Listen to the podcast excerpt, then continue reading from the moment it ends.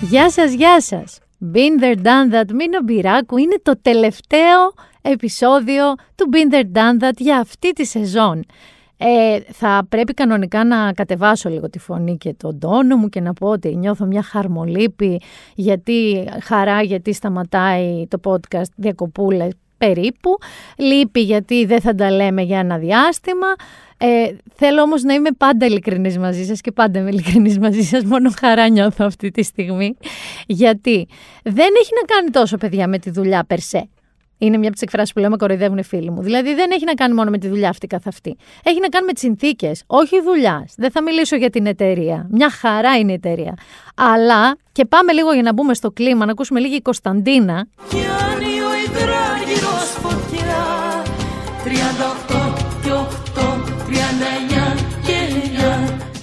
δεν θα φύγουμε με τους φίλους μας για Κάιρο και δεν χρειάζεται να φύγουμε με τους φίλους μας για Κάιρο, διότι είμαστε στο Κάιρο.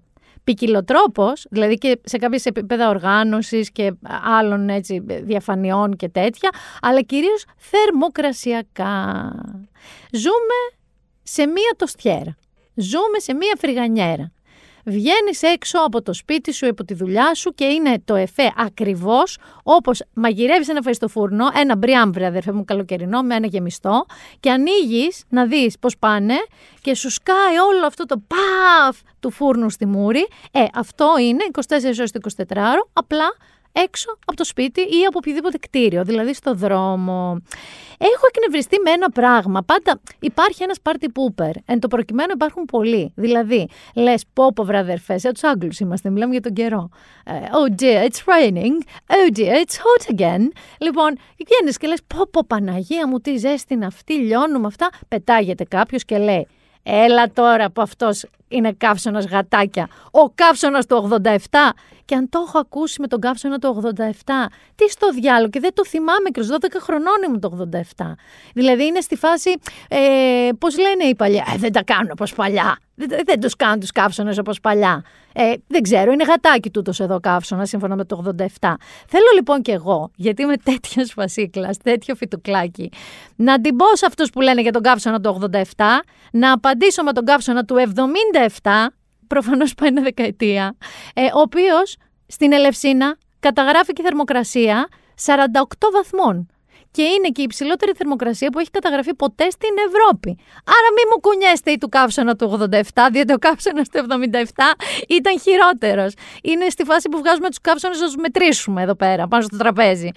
Όμως, όμως, και ε, θα βάλω λίγο εδώ πέρα και το ένα άλλο σχετικό τραγουδάκι για λίγο για το πόσο χάλια είναι αυτό το καλοκαίρι, για να σας πω λίγο την είδηση αμέσως μετά το τραγουδάκι.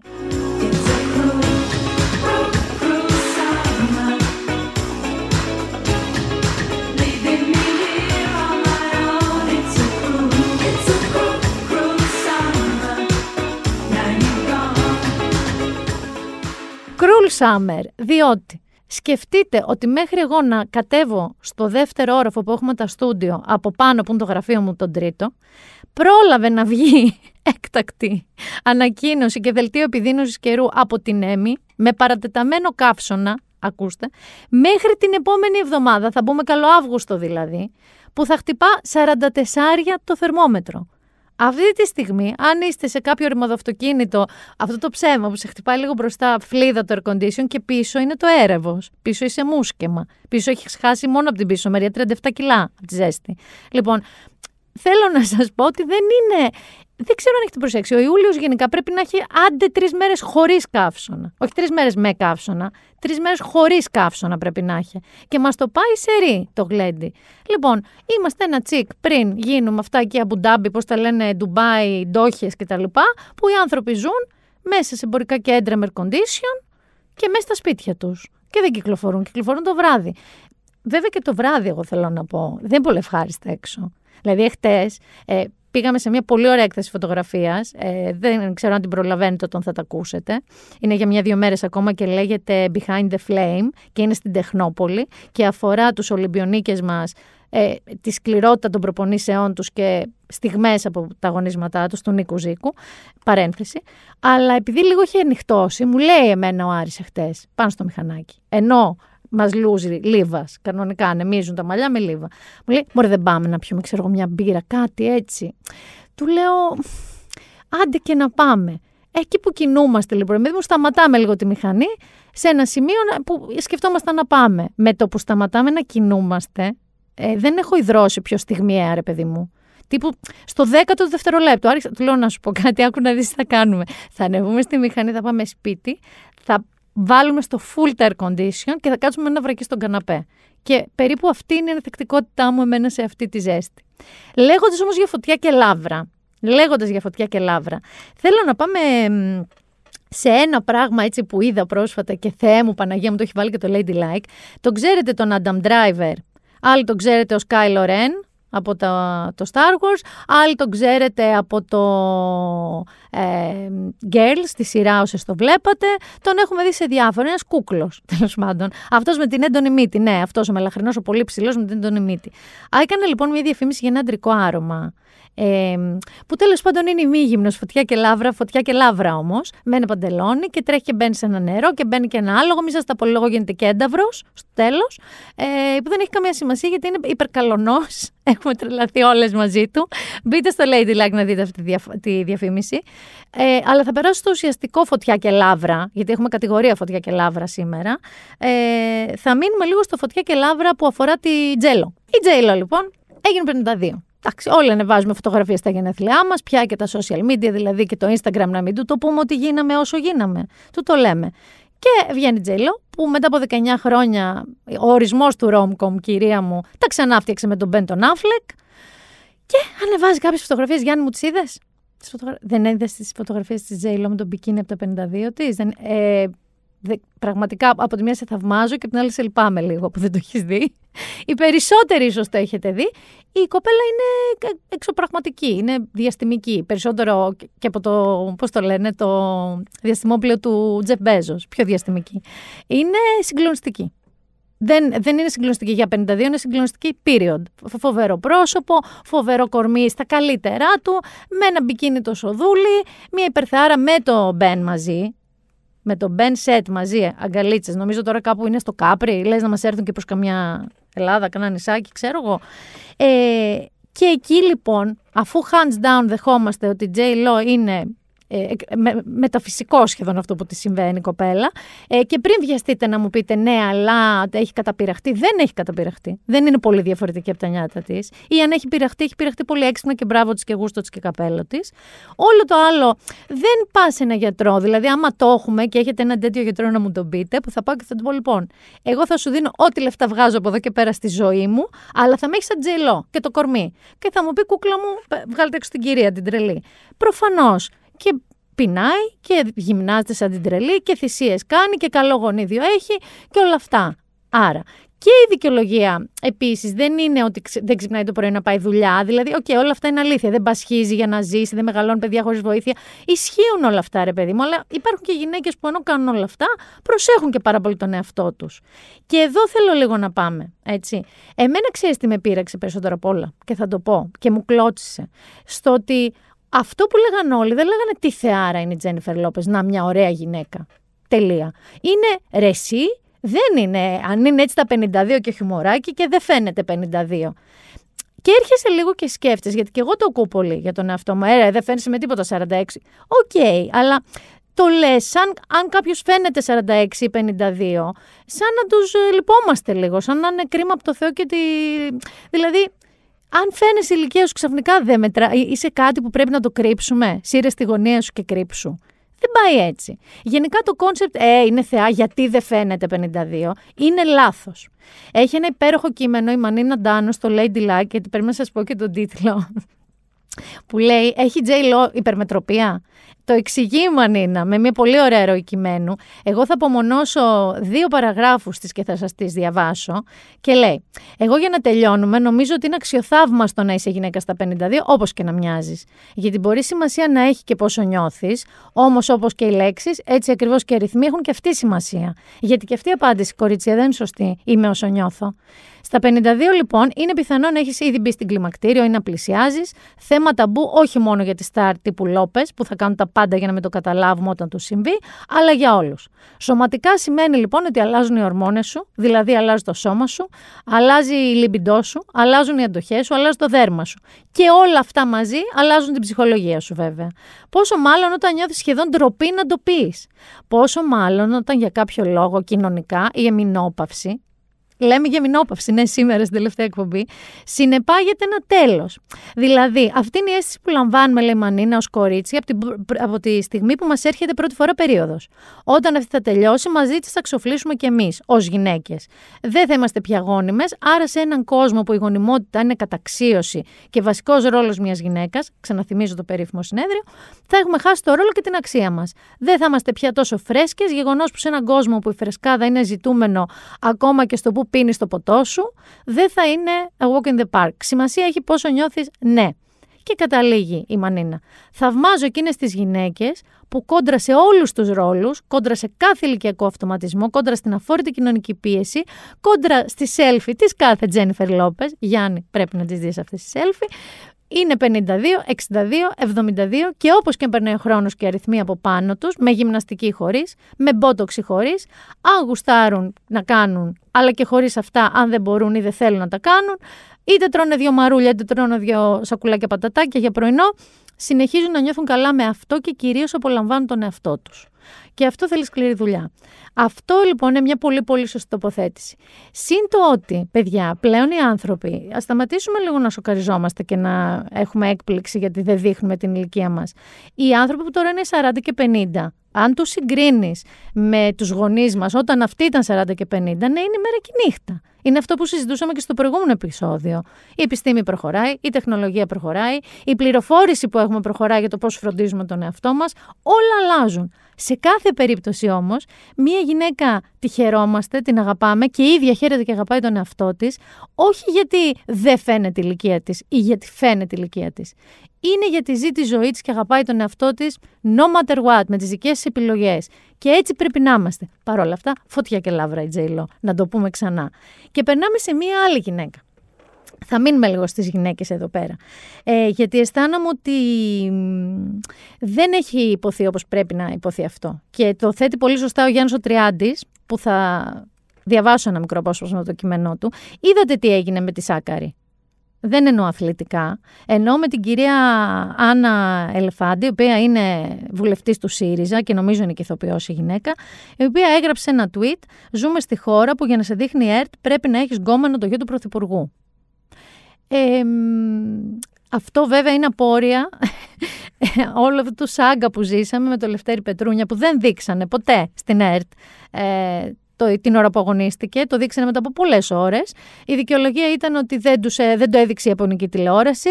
Βγήκαμε εμείς εκεί πέρα να βρίζουμε τον Ιάπωνα Μπυρσίν που τα έκανε μούτι για τον δικό μας ε, Χρυσό Ολυμπιονίκη. Το Eurosport μεταξύ φυσικά το είχε δείξει. Μη σας τα πω λίγο πάνω σε αυτό πάτησε η κυρία Ελεφάντη και είπε αυτό που είπε για τη Μαρία Σάκαρη.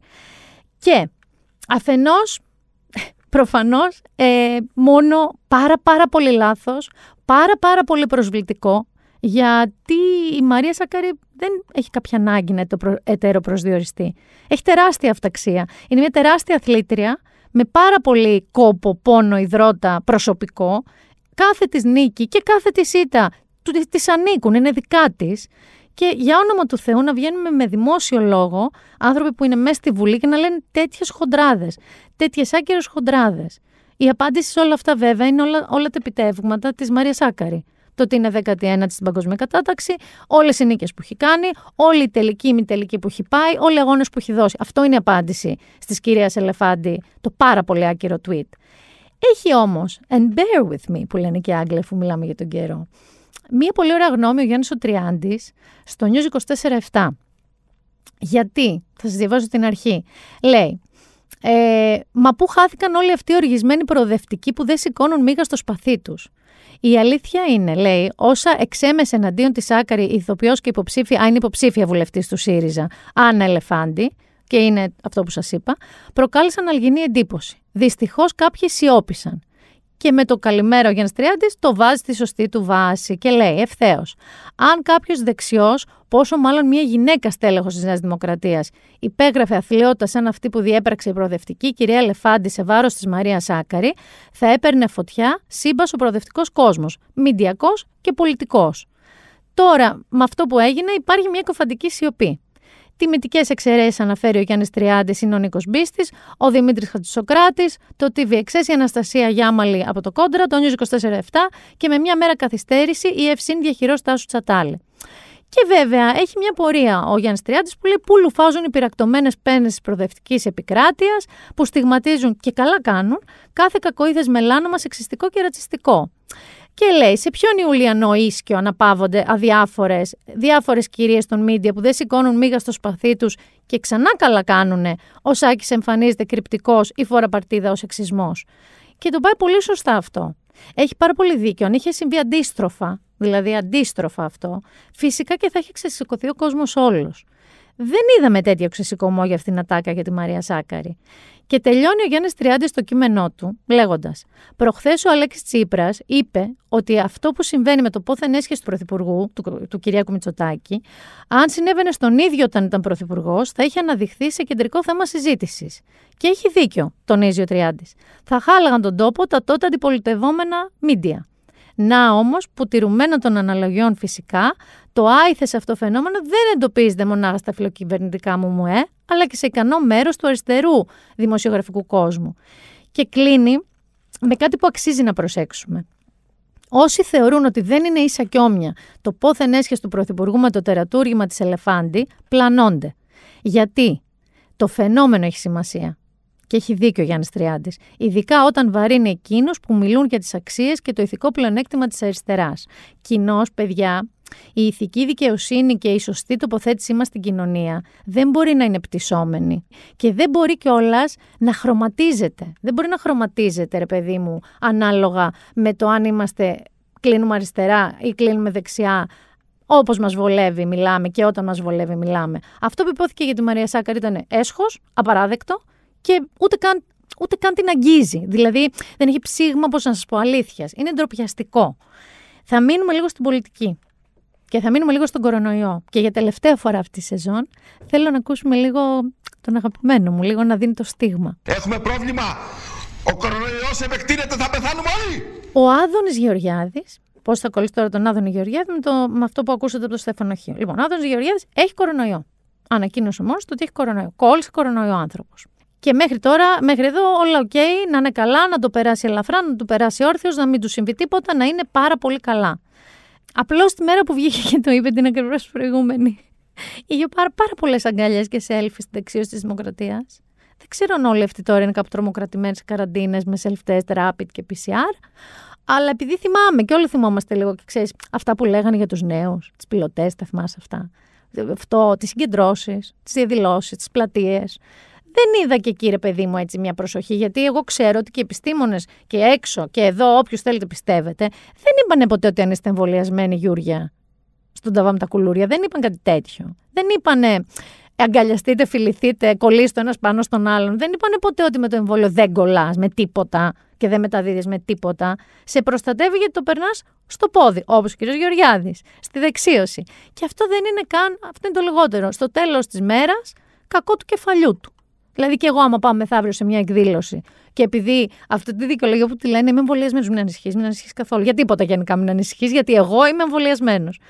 Και πιάνω την και αγκαλιάζω και φιλιά, εμέ θα κολλήσω, δεν μου φταίει κανείς. Άστο αυτό. Τον κατηγόρησαν λοιπόν, άρχισαν να υπονοούν μάλλον. Και ο κύριος ε, Γεωργιάδης είναι ε, δυνατός χρήστης του Twitter, το αγαπάει το Twitter, γράφει στο Twitter. Άρχισαν λοιπόν να σχολιάζουν και να ακούγονται ψήθυροι ότι μάλλον δεν έχει εμβολιαστεί και μας έχει πει ψέματα. Και σου λέει όχι, δεν το σηκώνει αυτό ο εγωισμός μου, θα βγάλω το πιστοποιητικό εμβολιασμού μου. Και το έβγαλε. Και πρώτον έχει εμβολιαστεί 27-12 του, που έπρεπε να είναι άλλες κατηγορίες. Αλλά άστο και αυτό. Εντάξει. Είναι αντιπρόεδρος της κυβέρνησης, δεν ξέρω, μπορεί να έπρεπε. Ε, εμένα αυτό μου δημιουργεί και μία μικρή απορία, γιατί έχουν περάσει πολλοί μήνες. Άρα, όταν και εμάς περάσουν τόσοι μήνες από το εμβόλιο, θα είμαστε πολύ πιο ανοιχτοί στο να κολλήσουμε. Στάθηκα όμως λίγο στο όνομα. Το είδατε το όνομα δεν, δεν έλεγε Άδωνης στο πιστοποιητικό, το έλεγε Σπυρίδων Γεωργιάδης. Ο κύριος Άδωνης Γεωργιάδης λέγεται κύριος Σπυρίδων Γεωργιάδης. Δηλαδή είναι ο Σπύρος Γεωργιάδης. Όχι. Σκέψτε το λίγο. Εμείς στο μυαλό μας έχουμε ακόμα Άδωνης Γεωργιάδης, το έχουμε συνδεδεμένο και σαν όνομα κάπως έτσι, με όλη αυτή την αρχαιολατρεία που έχει. Πώς λέμε The Dwayne Rock Johnson, πώς λέμε Στέφανη Lady Gaga Τζερμανότα, είναι Σπυρίδων, Άδωνης Γεωργιάδης. Είναι το καλλιτεχνικό του, παιδιά. Τέλος πάντων, ήταν ένα πράγμα που εκτός από το ότι εμβολιάστηκε τόσο νωρίς και με άγχωσε, ε, ένα άλλο έξτρα στοιχείο που μάθαμε από το πιστοποιητικό του που δημοσιοποίησε μαζί με το άμκα του. Δεν ξέρω, μπορεί κανείς να κάνει πάτη με άμκα. Λίγο αγχώθηκα και γι' αυτό ότι έβγαλε φατσαφόρα όλα του τα στοιχεία, δεν έσβησε τίποτα.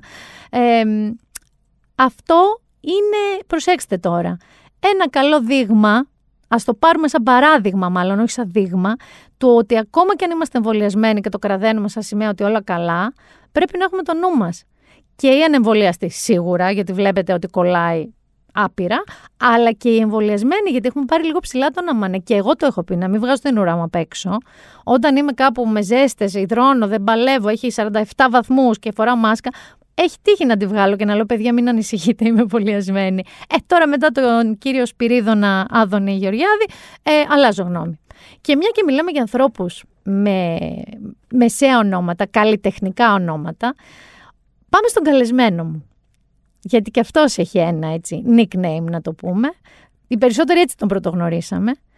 Ε, και έχω μία απόφαση άτυπα, έτσι μου προέκυψε, αλλά το έχω πάρει σαν απόφαση. Αρχές και τέλος σεζόν. Θέλω να ξεκινάω και να κλείνω με ανθρώπους που δεν είναι κάτι προβλέψιμο. Είναι κάποιοι άνθρωποι που δεν τους περιμέναμε να μας προκύψουν στην καθημερινότητά μας με κάτι ωραίο που πέτυχαν. Ο καλεσμένος μου λοιπόν, ο οποίος είναι ο δόκτορας Θεόδωρος Αρκεοστόρι Παπακώστας, είναι ακριβώς μια τέτοια περίπτωση. Είναι ένας άνθρωπος ο οποίος ξεκίνησε στα social media του με handle το αρχαίο storyteller και στο facebook και στο instagram, ε, όπου ανακαλύψαμε όλοι έναν υπέροχο τύπο που εξηγούσε την αρχαιότητα, τη μυθολογία με καταπληκτικά ωραία stories και πώς, γρήγορα, to the point, αστεία, διασκεδαστικά βασικά. Ξαφνικά ξαναήρθαμε δηλαδή σε επαφή με την ιστορία, ε, την αρχαία ιστορία, με έναν πολύ entertaining τρόπο. Στη συνέχεια, ακριβώς μετά την τελευταία καραντίνα, κυκλοφόρησε και το βιβλίο του, το οποίο και αν το έχουμε προτείνει σε αυτή την εκπομπή, το χωράει η αρχαιότητα στο ασανσέρ. Και έκτοτε από την ώρα που το πρωτοείπαμε, όταν πρωτοβγήκε, το βλέπω παιδιά παντού.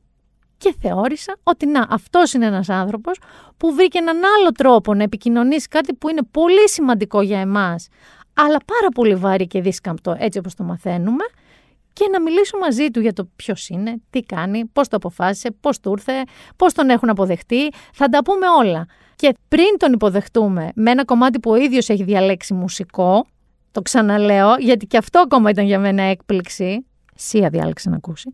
Θέλω να ακούσουμε ένα πολύ πολύ μικρό απόσπασμα από μια ομιλία του ε, στο TEDx για να καταλάβετε λίγο τι τύπος είναι. Είναι υπέροχο. Την άκουσα όλη, 19 λεπτά είναι. Ε, πέρασα τέλεια, σας το συνιστώ. Εγώ θα σας βάλω ένα πολύ μικρό απόσπασμα για να καταλάβατε περί τίνος πρόκειται και αμέσως μετά τον υποδεχόμαστε. Για να δούμε έναν άλλο influencer που τον λέγανε Ξία. Πάλι φορές. Βλέπεις τέσσερις φιγούρες. Τίποτε ιδιαίτερο. Είναι τέσσερις θέοι, είναι τον όλο. Θα τους δούμε έναν έναν. Αρχικά είναι ο Απόλλωνας. Είναι νεαρός, φαίνεται γιατί λίγο για να το μούτρα του, Έπαθε χιονισμά του, πήρε την κιθάρα, σχολάρι, περνάει καλά. Πρώτη, πρώτη, η τίμια, η δοξασμένη, η Ελληνίδα μάνα, να χαρεί το γιο, είναι από αυτές που γίνονται πολύ καλές πιθερές. Εντελώς άσχητη πληροφορία είναι πως ο Απόλλωνας δεν παντρεύτηκε ποτέ. Δεύτερη, έρχεται η Άρτης. Πιο γκράτη. Έφαγε τα κουλτά της, τα στρασάκια της, το κουφάρι του πάνθερα στους ώμους της. Θεσσαλονίκια. Δόκτωρ Θεόδωρε Παπακώστα. Ήθελα πάρα πολύ να σε πω δόκτωρ Θεόδωρο, να ξέρεις. Το πιστεύω, το πιστεύω. Θα μου δώσεις και την ευκαιρία όμως να πω πως δεν ήταν δική μου επιλογή να πει το δόκτωρ. Δεν έχω κανένα ταλκάν αν θα μπει ή όχι. Έχω το διδακτορικό μου τυπικά, όντως είμαι δόκτωρ Ε, αλλά δεν έχω κάποιο ταλκά. Εγώ- Ο εκδοτικό έκρινε σκόπιμο να το βάλει. Καλά έκανε, Ε, είμαι γιατί. οκ. Άκου γιατί τώρα. Και θα, θα, θα σε ξεκινήσω κατευθείαν με τη, με τη συζητησούλα μας. Είσαι αρχαιολόγος, σωστά; Σωστά. Δηλαδή το διδακτορικό σου είσαι δόκτωρα αρχαιολογίας. Είσαι ένας Ιντιάνα Jones. Τρόποντινά. Τρόπον την ακαπέλο έχεις Ιντιάνα Jones. Ε, έχω καπελάκι. δεν είναι πολύ Indiana Jones. ε, δεν μου πάει το συγκεκριμένο. Μαστίγιο; Αλλά έχω καπελάκια. Μαστίγια; Όχι, μαστίγιο δεν έχω, είμαι από τους ξενέρωτους, Είσαι ναι. από τους άλλους. λοιπόν, ε, όταν λοιπόν ένας αρχαιολόγος, ο οποίος στο μυαλό της πλειοψηφίας των ανθρώπων είναι ένας ενδιαφέρον τύπος που κοιτάει εκεί κάτι πολυθώματα, κάτι πέτρες, κάτι γκρεμίδια, εντάξει, Ναι. ε, σοβαρός, άτεγκτος, βαρετός, θα το τολμήσω να το πω, αλλά πολύ επιστήμον ρε παιδί μου, εντάξει. Και Ναι. ξαφνικά προκύπτεις εσύ στη ζωή μας ως storyteller αρχικά, στα social media, ε, τα παίρνεις και τα τεντώνεις όλα όσα ξέρουμε για μυθολογία, αρχαιολογία, ιστορία, αρχαία ιστορία τέλος πάντων και σου λένε θα βάλουμε και το δόκτορ. Να μην νομίζει ο κόσμος ότι τα γράφει από την κούτρα του, είναι κανένας τρελός που απλά του αρέσει η αρχαιολογία. Θεμητό και λογικό γιατί υπάρχει.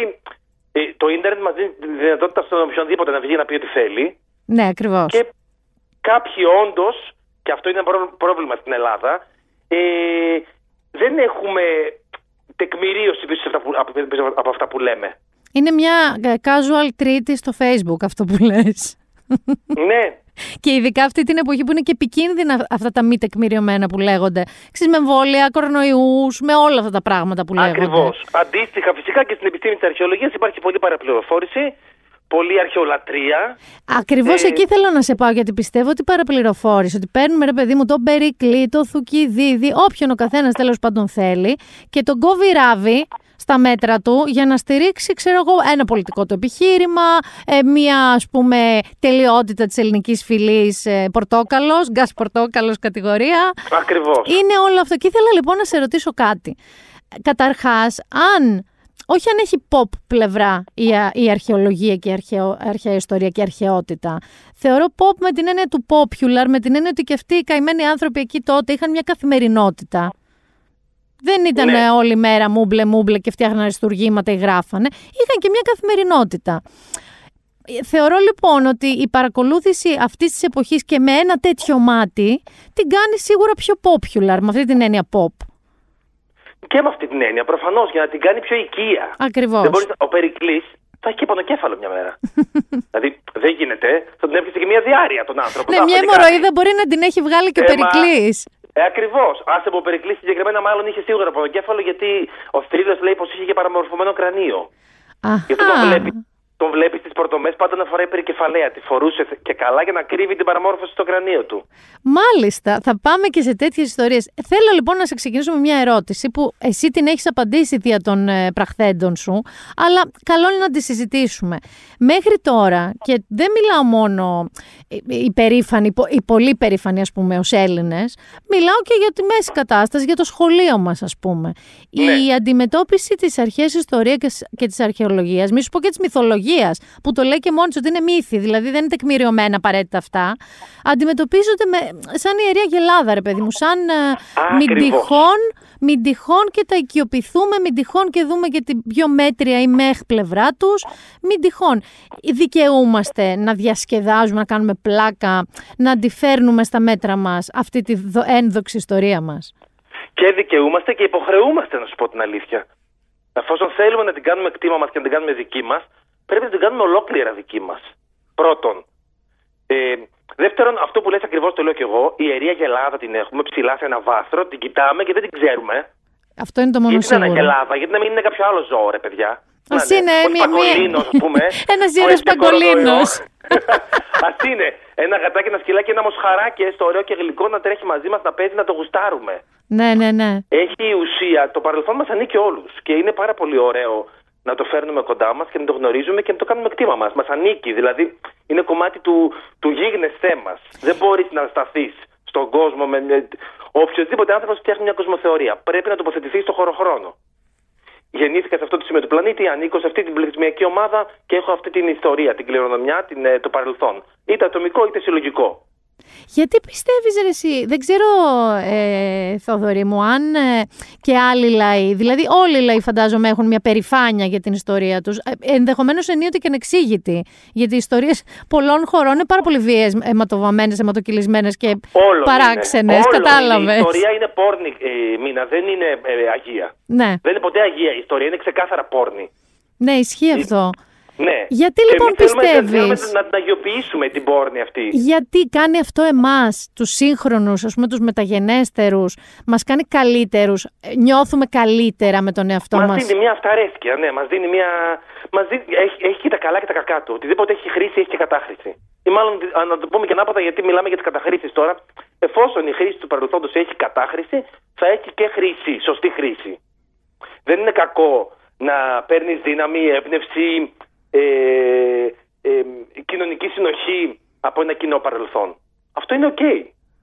Ε, α- αρκεί να μπορείς να το βλέπεις συνολικά, να βλέπεις και τα καλά και τα κακά, να, να εξετάσεις και πού βελτιώθηκες ως ανθρωπότητα και ως κοινωνία. Ακριβώς. Να δεις το, συν- το σύνολο της ανθρωπότητας. Δεν είσαι μόνος στον πλανήτη. Και οι Κινέζοι κάνουν πολιτισμό και οι Αιγύπτιοι κάνουν πολιτισμό. Όχι και σαν οι το Μάγια δικό τι μας, σε κάνουν παρακαλώ. πολιτισμό. Όχι σαν το δικό μας. Ήταν ο καλύτερος ως γνωστόν, ο μόνος. Σωστά, ναι, εντάξει. Και πάρα πολύ φρικάρουν άμα τους εξηγήσεις ότι υπάρχουν αρχαιότεροι αρχαίοι πολιτισμοί. Αχ, ναι, εκεί Λες γίνονταν και ο είναι- κάτω. Λες και είναι αγώνας δρόμου, λες και είναι ο πολιτισμός. Επίσης, έχω διακρίνει σε συζητήσεις εντασούλες από αυτούς τους πολύ περήφανους, έτσι θα τους περιγράφω, ως πολύ περήφανους Έλληνες, οι Ναι. οποίοι, αν το τολμήσεις και τους πεις ότι κάποια από τις επιστήμες μπορεί και να μην γεννήθηκε στην Ελλάδα, οποιαδήποτε. Οποιαδήποτε, ρε παιδί μου, η κοπτοραπτική, δεν ξέρω. Ναι. Ε, γίνονταν ο κάτω, γιατί θεωρούν ότι εμείς, γενικά εμείς ως λαός, ως ιστορία, έχουμε δώσει τα πάντα στους πάντες. Κανείς δεν δικαιούται να μιλάει. Ξέρεις κάτι, είναι λίγο παρότι όντως ομολογουμένως η αρχαία ελληνική κληρονομιά έχει αλλάξει τον κόσμο όλο. Αυτό είναι αλήθεια. Πραγματικά έδωσε πάρα πολλά. Βασικά έδωσε πολλά σημαντικά. Έδωσε πολύ σημαντικά πράγματα. Ορθό. Ε, παράλληλα όμως ήταν μέσα σε ένα συγκεκριμένο πλαίσιο. Δηλαδή εμπνεύστηκε για πάρα πολύ. Πήρε γεωμετρία από, Μεσο, από Μεσοποτάμιους και Αιγύπτιους. Πήρε γλυπτική. Πήρε. Τα, τα, ε, δεν είχε κόμπλεξ του να δει κάτι ωραίο που κάνανε αλλού και να το κάνει και ακόμη καλύτερο αν μπορούσε. Μμμ. Ε, ε, ε, ήταν πολύ ανοιχτό μυαλό όλο αυτό, κοινωνικά και πολιτιστικά. Είπες και Ε, κάτι άλλο και θέλω εκεί ναι. να σταθούμε λίγο. Είπες στην ομιλία σου που στο TEDx ε, που έβαλα και ένα μικρό απόσπασμα νωρίτερα και την οποία δεν την είχα ακούσει και την έχω απολαύσει πάρα πάρα πολύ. Μα πάρα πολύ. Γιατί μέχρι τώρα εγώ σε είχα γνωρίσει πρώτα από τα social και μετά από το βιβλίο. Δεν είχα δει το TEDx. Λες σε κάποια στιγμή ότι η αρχαιολογία είναι ένα τεράστιο πάμε πακέτο. Ναι, Ε, αναφερόμενος νωρίτερα στο, στο γιατί μας νοιάζει τόσο, στο γιατί λυσάμε τόσο, να είναι και τέλεια ή κατά τελικά τα δοκούντα όχι και τόσο τέλεια. Ε, ψάχνουμε τον εαυτό μας, ψάχνουμε να ορίσουμε τον εαυτό μας. Γενικά οι Ξεκάθαρα. άνθρωποι Ναι, με την Είναι ιστορία. ψυχοθεραπευτική όλη η διαδικασία. Η ψυχαναλυτική επί της ουσίας. Ψάχνουμε να ταυτιστούμε. Μμμ. Και έχουμε το, το, το, ε, το κακό με τη δυσκολία στην Ελλάδα πως καλός ή κακός έχουμε και τεράστια κληρονομιά και πολύ εντυπωσιακή κληρονομιά. Σε πολλά. Δεν ε, Ε, υδρώνει αρκεί βέβαια να τα μην αυτή μείνουμε μας. εκεί πέρα. Αυτό είναι Αυτό μεγάλη πήγα να παγίδα. σου πω. Δεν υδρώνει βέβαια τα αυτή μας. Δηλαδή, αρκούμαστε στο να λέμε για το χρυσόενο του Περικλή, ξέρω εγώ. Αλλά δεν κοιτάμε ο καθένας και σαν μονάδα, αλλά και ε, συνολικά τώρα σαν χώρα. Δεν κοιτάμε να ξεστραβωθούμε, ίσως να τον πάμε και παρακάτω το χρυσόενο του Περικλή. Μωρέ, Ε. αυτή τη στιγμή η Ελλάδα αντικειμενικά είναι σαν να είστε σε, μια, σε ένα χωριουδάκι. Όπου όλοι έχουν μέγαρα γύρω-γύρω και εσύ έχεις μια καλύβα και βγαίνουν όλο το απόγευμα βραδάκι στο front porch, τύπου αμερικάνικο, να πιούν τη λεμονάδα τους και ακούς όλους τους άλλους να λένε Εγώ εγκατέστησα νέο ηλιακό, εγώ εγκατέστησα νέο cable TV. Και στην, στην παράγκα του Έλληνα απ' έξω λένε Ναι, αλλά ο προπάπους μου είχε πολύ ωραίο σπίτι. Και γενικά εμείς είχαμε φτιάξει τον Παρθενώνα, οπότε και εσείς και τα μέγαρά σας. αυτό. Ναι, δεν εξελισσόμαστε. Ίσως Και- γιατί. Και οι, υπο- οι υπόλοιποι θα φτάσουν να πούνε και το λένε σε έναν βαθμό. Όχι, εντάξει. ε, Τσίλαρε την κορμάρα σου, φίλε μου. Ναι. ε, έχουν γίνει και άλλα στον κόσμο. Ναι, ναι, ναι. Ακριβώς έτσι. Ακριβώς έτσι. Ναι. Θεωρώ λοιπόν ότι η δική σου δράση, η δική σου προσ... καταρχάς είναι η προσωπικότητά σου. Θα μπορούσες να είσαι stand-up comedian. Να ξεκινήσουμε από το βασικό. Σε ευχαριστώ πάρα πολύ. Όχι, Παρότι άνετα. Το θεωρώ πολύ δύσκολο και όμορφο και ε, ε, απαιτητικό να είναι κάποιος stand-up comedian. Έχω μεγάλη εκτίμηση και για την τέχνη του stand-up comedy και γενικότερα για την υποκριτική τέχνη. Και δεν θεωρώ ότι είναι κάτι εύκολο. Γι' αυτό και δεν ε, ε, ε, θέλω να, ούτε να δηλώσω ούτε να ευελπιστώ να είμαι stand-up comedian. Κοίτα, Τώρα, ε, αν έχεις- καταφέρω να μεταφέρω την πληροφορία την επιστημονική με έναν πιο εύθυμο τρόπο. Εγώ ε, δεν έχω χαίρομαι ξαναδεί πολύ τον- κόσμο να ξεκαρδίζεται ε, ε, κάτω από μια σκηνή όπου κάποιος μιλάει και περιγράφει έναν φορέα και ένα αγγείο. Και αυτό είναι έμφυτο να ξέρεις. Δεν μαθαίνετε, δεν διδάσκεται. Ή είσαι Ευχαριστώ έτσι ή πάρα δεν πολύ. είσαι. Λοιπόν, ε, και ερχόμαστε τώρα στο διατάφτα. Ε, Βγάζει το βιβλίο. Ναι, Το χωράει η αρχαιότητα σε ένα, σαν- στο ασανσέρ. Ναι. Με ένα εξαιρετικό έβριμα, το έχουμε να ξέρεις, το έχουμε προτείνει τέσσερις, διαφο- σε τέσσερα διαφορετικά επεισόδια αυτού του podcast. Θα το έλεγες και μονούλα αυτό το βιβλίο αυτού του podcast. ε, είναι από τις εκδόσεις Keybooks. Ε, και ενώ όταν το πρωτοανέφερα πριν 5-6 επεισόδια νομίζω, ε, το, το ανέφερα σαν κάτι. Α, αυτός ο αρκεο storyteller που εμένα μου αρέσει, έβγαλε και ένα βιβλίο. Έρχεται το πλήρωμα του χρόνου των ξέρω εγώ δύο-τριών εβδομάδων και το βλέπω ότι Σαββατοκύριακο έχω πάει, όπου έχω πάει, σε νησιά, στην υπηρετική Ελλάδα, οπουδήποτε, το βλέπω μπροστά μου. Σε μια ξαπλώστρα, σε ένα καφενείο. Το διαβάζουν πάρα πολύ, Θόδωρη. Αχ, χαίρομαι πάρα πολύ γι' αυτό. Και θέλω να σε ρωτήσω το κλασικό το περίμενες; Όχι. Τόσο πολύ όχι. Δεν περίμενα καν να έχει τέτοια επι- επιρροή και τέτοια επιτυχία στο Instagram καν. Το προφίλ σου. Ναι. Και η προσπάθεια της ε, αρχαιολογίας κοινού, ας το πούμε. Ουσιαστικά επικοινωνία της επιστήμης είναι αυτό που κάνω. Μμμ. Εγώ το είπα pop αρχαιολογία, γιατί το pop είναι και μικρή λέξη και βολεύει για τα κοινωνικά δίκτυα. Θέλεις σύντομες λεξούλες να χωρέσουν στην εικόνα. Κα- Αυτό είναι και μια πρόκληση όλο αυτό. Να μπορέσεις να μεταδώσεις όσα περισσότερα μπορείς στα πληροφορία με όσα λιγότερα λόγια. Σωστό. Θέλει να κρατήσεις το απόσταγμα. Σωστό. Και γι' αυτό δεν το λέω μόνο για μένα, δεν ανακάλυψα τον τροχό ή τον ήλιο. Υπάρχουν πάρα πολλοί πριν από μένα ε, αξιολογότατοι συνάδελφοι που εμπνέομαι και στηρίζομαι και βασίζομαι σε αυτούς. Ε, είναι και η ουσία της επιστήμης το να καταφέρεις να, ε, να πρέπει να έχεις ένα background knowledge καλό και επιστημονικό για να ξέρεις τι θα κρατήσεις και τι θα πετάξεις. Βέβαια. Και βέβαια να και το ξέρεις που είναι κριτήριο. παγίδες Την πληροφορία, ναι. Και το Γιατί θα σου κριτήριο. δείξω μια, μια πληροφορία όπου εγώ θα πρέπει να είμαι και εγώ αντίστοιχα ειδικός επιστήμονας για να μπορώ να τεκμηριώσω ότι αυτή η πληροφορία έχει βάση. Και δεν την έβγαλε από το μυαλό του συνάδελφος. Γιατί σε όλους τους χώρους και, και στις θεωρητικές επιστήμες υπάρχουν και τα παρακλάδια που δεν είναι απαραίτητα πολύ τεκμηριωμένα ως πληροφορία. Είναι λίγο τσαρλατάνικα. Υπάρχουν και αυτά, ναι. Βγήκε πρόσφατα, ας πούμε, μια φήμη ότι κάποιος εντόπισε και τεκμηρίωσε, λέει, ότι βρέθηκε στον κορινό Πιερία στο τάφος της ε, Ολυμπιάδας. Α, Της μητέρας του Μεγαλέκτρου. Ναι, ναι, ναι. Κάτι τέτοιο δεν ισχύει και το λέμε όλοι οι υπόλοιποι. Ε, το, η συντηρητική πλειονότητα της επιστημονικής κοινότητας. η επισ... Δεν επαρκούν τα στοιχεία για να τεκμηριωθεί η δήλωση ότι βρέθηκε εκεί πέρα ο τάφος της Ολυμπιάδας. Ξέρεις βέβαια τώρα, αυτό είναι και το κακό. Το καλό των social media είναι ότι υπάρχουν άνθρωποι και σαν και σένα, αλλά και άλλοι, που αρχίζουν και μεταφέρουν ένα είδος γνώσης με έναν άλλο τρόπο. Γιατί κακά τα ψέματα. Εγώ είμαι 46, ένα παιδί που είναι 16, 17, 19, έχει μάθει με τελείως άλλο τρόπο να εισπράττει, να επεξεργάζεται τη γνώση, με πολύ λιγότερο attention span, μικρότερη προσοχή. Ισχύει, ναι. Και πρέπει να βρεις τον τρόπο να του εντυπώσεις, να του εντυπωθείς στο κεφάλι ε, η πληροφορία τόσο όσο. Θεωρώ λοιπόν ότι εσύ είσαι ένα τέτοιο παράδειγμα, αλλά έρχομαι να ρωτήσω κάτι άλλο. Ναι. Η κοινότητα που ανέφερες, το community το δικό σου, το επιστημονικό του χώρου σου, πώς ε, αντέδρασε έστω στις πρώτες σου έτσι απόπειρες, τις ε, social media, κάποιες ομιλίες ίσως. Ε, η πλειοψηφία ήταν αυτό που κάνει λοιπόν ο Παπακώστας είναι καλό και μπράβο του και βρήκε ένα καινούριο τρόπο να πει ξανά την ιστορία ή υπήρχαν και πολλά όρθια φρυδάκια; Παραδόξως, θα σου μιλήσω τελείως ειλικρινά, ε, παραδόξως αισθάνθηκα πολύ μεγάλη στήριξη και αγκαλιά από την πλειονότητα των συναδέλφων. Τουλάχιστον αυτών που εγώ εκτιμώ και σέβομαι και μου με- μετράει η γνώμη τους. Μμμ. Που είναι αρκετοί. Και, και εγώ ο ίδιος δεν στον κρύβω πως εντυπωσιάστηκα. Περίμενα αν μη τι άλλο, όχι απαραίτητα κατάκριση, αλλά μια επιφύλαξη αρχική. Μμμ. Που θα ήταν θεμητό. Ναι, ότι το, Δεν μπορώ- το εκλακεύεις υπερβολικά ας πούμε. Ναι, ακούστηκαν και κάνα δύο τέτοιες φωνές, αλλά εντάξει, δεν μπορούμε να αρέσουν, δεν αρέσουν όλα σε όλους. Το χιούμορ είναι ούτως ή άλλως πολύ υποκειμενικό. Αλλά ε, είναι μεγάλη τιμή και χαρά μου και το γράφω και στο βιβλίο στον πρόλογο και τους ευχαριστώ όλους.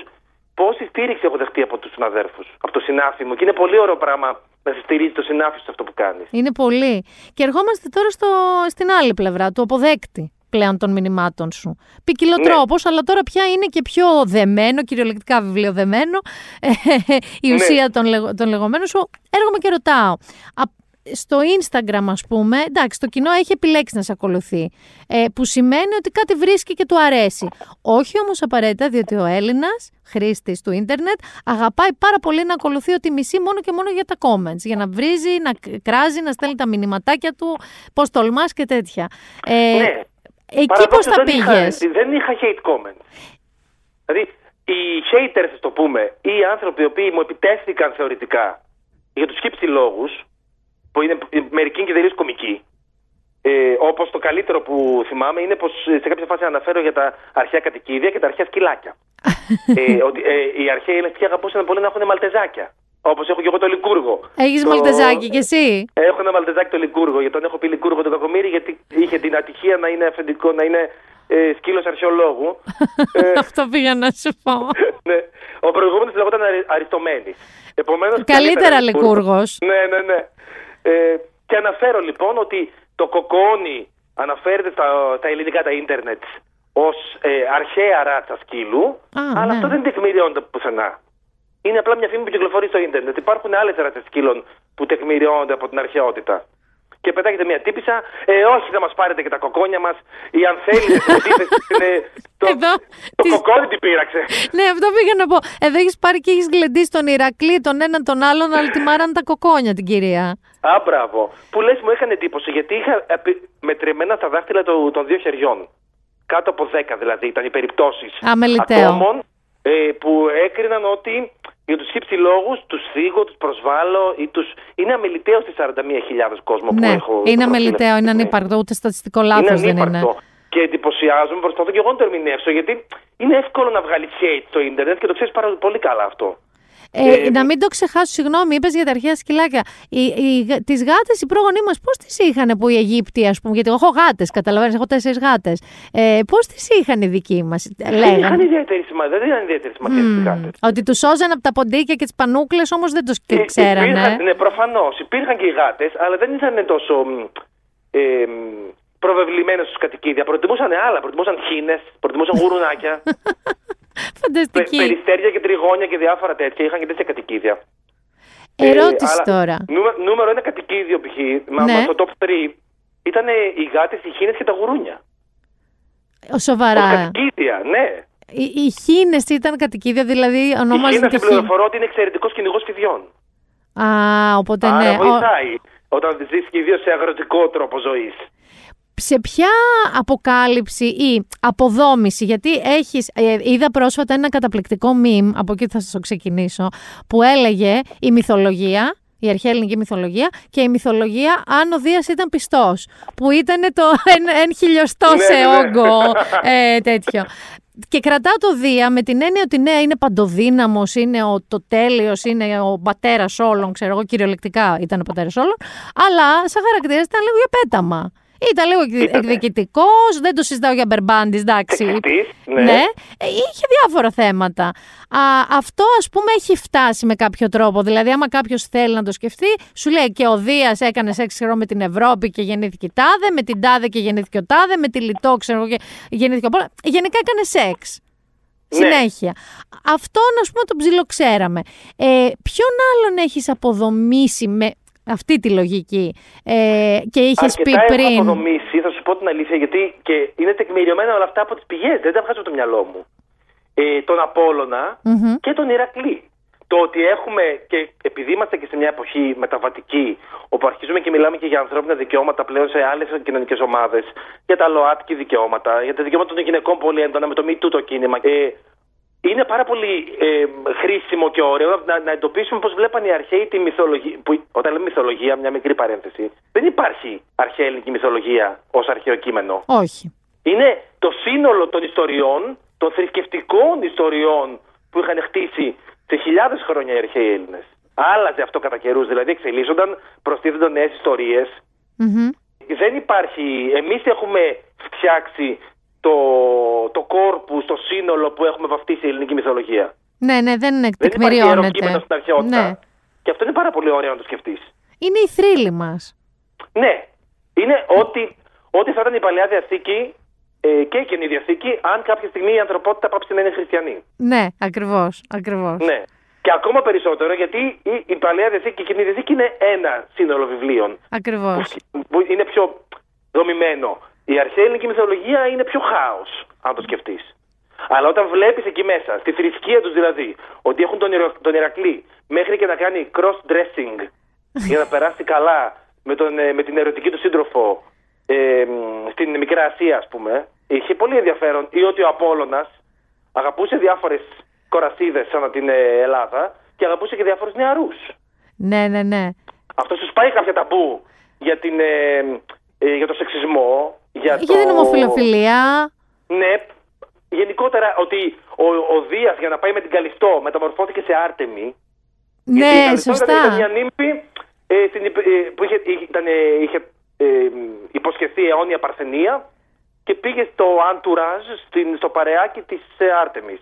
Ο Δίας την κόζαρε και την γούσταρε, μεταμορφώθηκε σε Άρτεμι και ήταν πολύ φυσιολογικό για την Καλιστό να κοιμηθεί με την Άρτεμι και να ερωτοτροπήσει. Γιατί σου λέει η Παρθενία, ναι, Άρτεμι, ε, με την Άρτεμι δεν μετράει.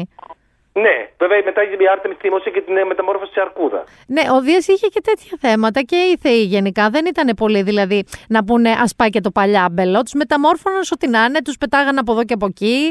Ήταν λίγο αυστηρή, να το πούμε ήταν αυτό. Σκληρή θεή, ήταν σκληρή θεή γιατί ήταν σκληρή η ζωή τότε. Η ανθρώπινη ζωή είχε πολύ λιγότερη αξία και ήταν πολύ πιο εύθραστη.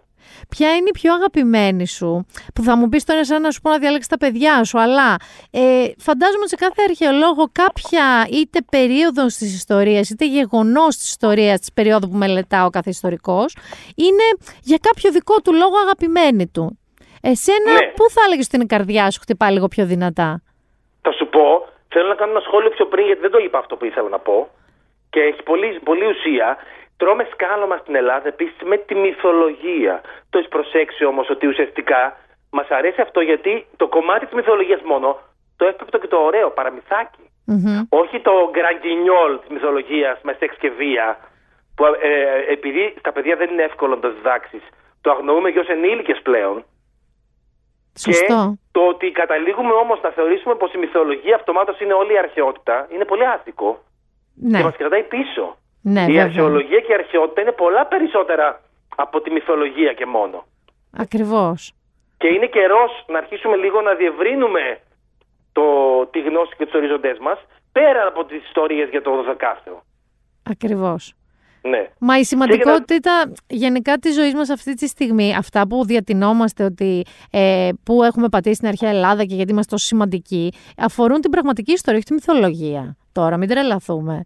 Δηλαδή, ναι. οι επιστήμες, οι δημοκρατίες και όλα αυτά δεν γίνανε από το Δία. Ακριβώς. Για πες λοιπόν για περίοδο που Και με την αγαπάς. ευκαιρία, η δική μου αγαπημένη περίοδος είναι η αρχαϊκή περίοδος. Μμμ. Δηλαδή, λίγο πριν την κλασική εποχή, αγαπάω τα κλασικά, την κλασική αρχαιότητα. Αλλά η αρχαϊκή είναι εκείνη που ουσιαστικά βλέπεις όλες τις διεργασίες, συνειδητές και ασυνείδητες, τυχαία περιστατικά.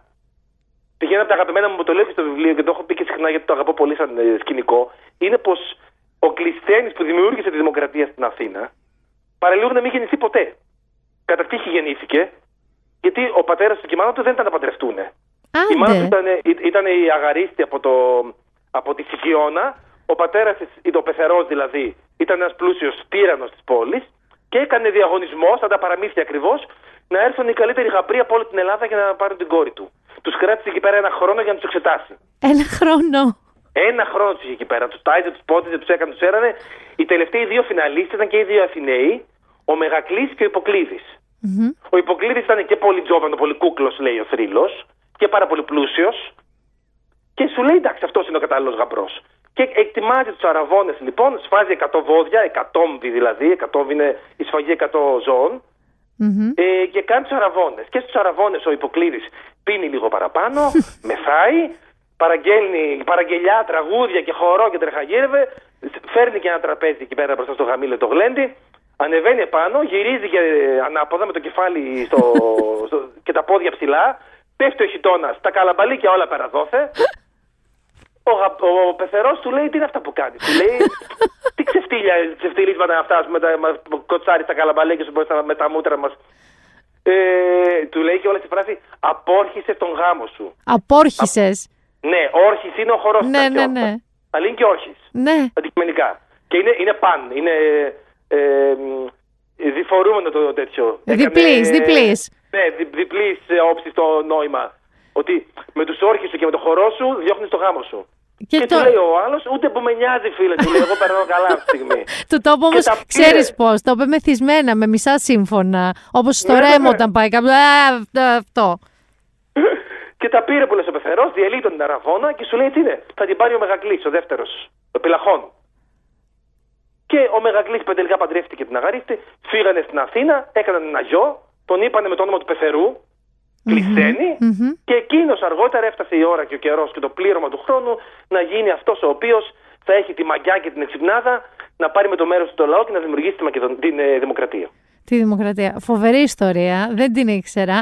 Αλλά μόλις πήρατε ένα δείγμα του πώς γίνεται να, να καταγράψεις στο μυαλό σου και ονόματα και περιστατικά και ιδιότητες, αν κάποιος σου πει την ιστορία αλλιώς. Εγώ αγαπάω πολύ και θέλω να το πεις για όποιον δεν το έχει ακούσει, γιατί απα- δεν είναι όλοι απαραίτητο όσοι έχουν, το έχουν διαβάσει το Σωστά. βιβλίο. Ε, την ιστορία θέλω που που θα σε πάω λίγο πάλι πίσω, πριν την αρχαϊκή περίοδο στη μυθολογία, ε, να πεις λίγο για τις κυκλάδες. Τώρα που είναι Αχ. καλοκαίρι και όλοι φεύγουν. Ε, θα την πω αυτή την ιστορία, είναι, είναι ίσως η πιο αγαπημένη μου. Είναι πολύ Θεωρώ ότι ωραία. Ό,τι ομορφότερο έχει υποθεί στην ελληνική μυθολογία, ε, παρότι την έχω πει αρκετές φορές και σε ένα σημείο να ντρέπομαι να την ξαναλέω, αλλά είναι υπέροχη. Εγώ θέλω να Ε, την ακούσω να μου τη λες. Οι Λιτόπουλες ήταν άβγαλτη και νέα κοπέλα. Ο Δίας ήταν μπερμπάντη των γνωστών. Την είδε την κόζαρε, κάνανε ό,τι, ό,τι- ό,τι ήταν να κάνουν και έμεινε έγκυος η λιτό. Ήταν Το και μαθαίνει η καρπερός, Ήρα. ε. Ήταν πάρα πολύ, ναι. Εντάξει, πατέρα των Θεών. Ναι, ναι. Ε, το μαθαίνει η Ήρα, τα παίρνει, σου λέει όχι πάλι. Φτάνει ρε φίλε, πόσο κέρατο. Ε, Επίσης, παρένθεση εδώ πέρα βλέπεις πόσο ωραία και σεξιστικά έχουμε βάλει την Ήρα για κακιά στη μυθολογία και πότε τον Δία. Βέβαια, η Ήρα Ναι. η Στρίτζο και ο Δίας ο, ο Λαμπρούκος Ναι. ο Κωνσταντάρας της εποχής. Στην πραγματικότητα, βέβαια, η Ήρα στην αρχαιότητα έχει μεγάλης λατρείας και αγάπης από αρκετές πόλεις και πληθυσμούς.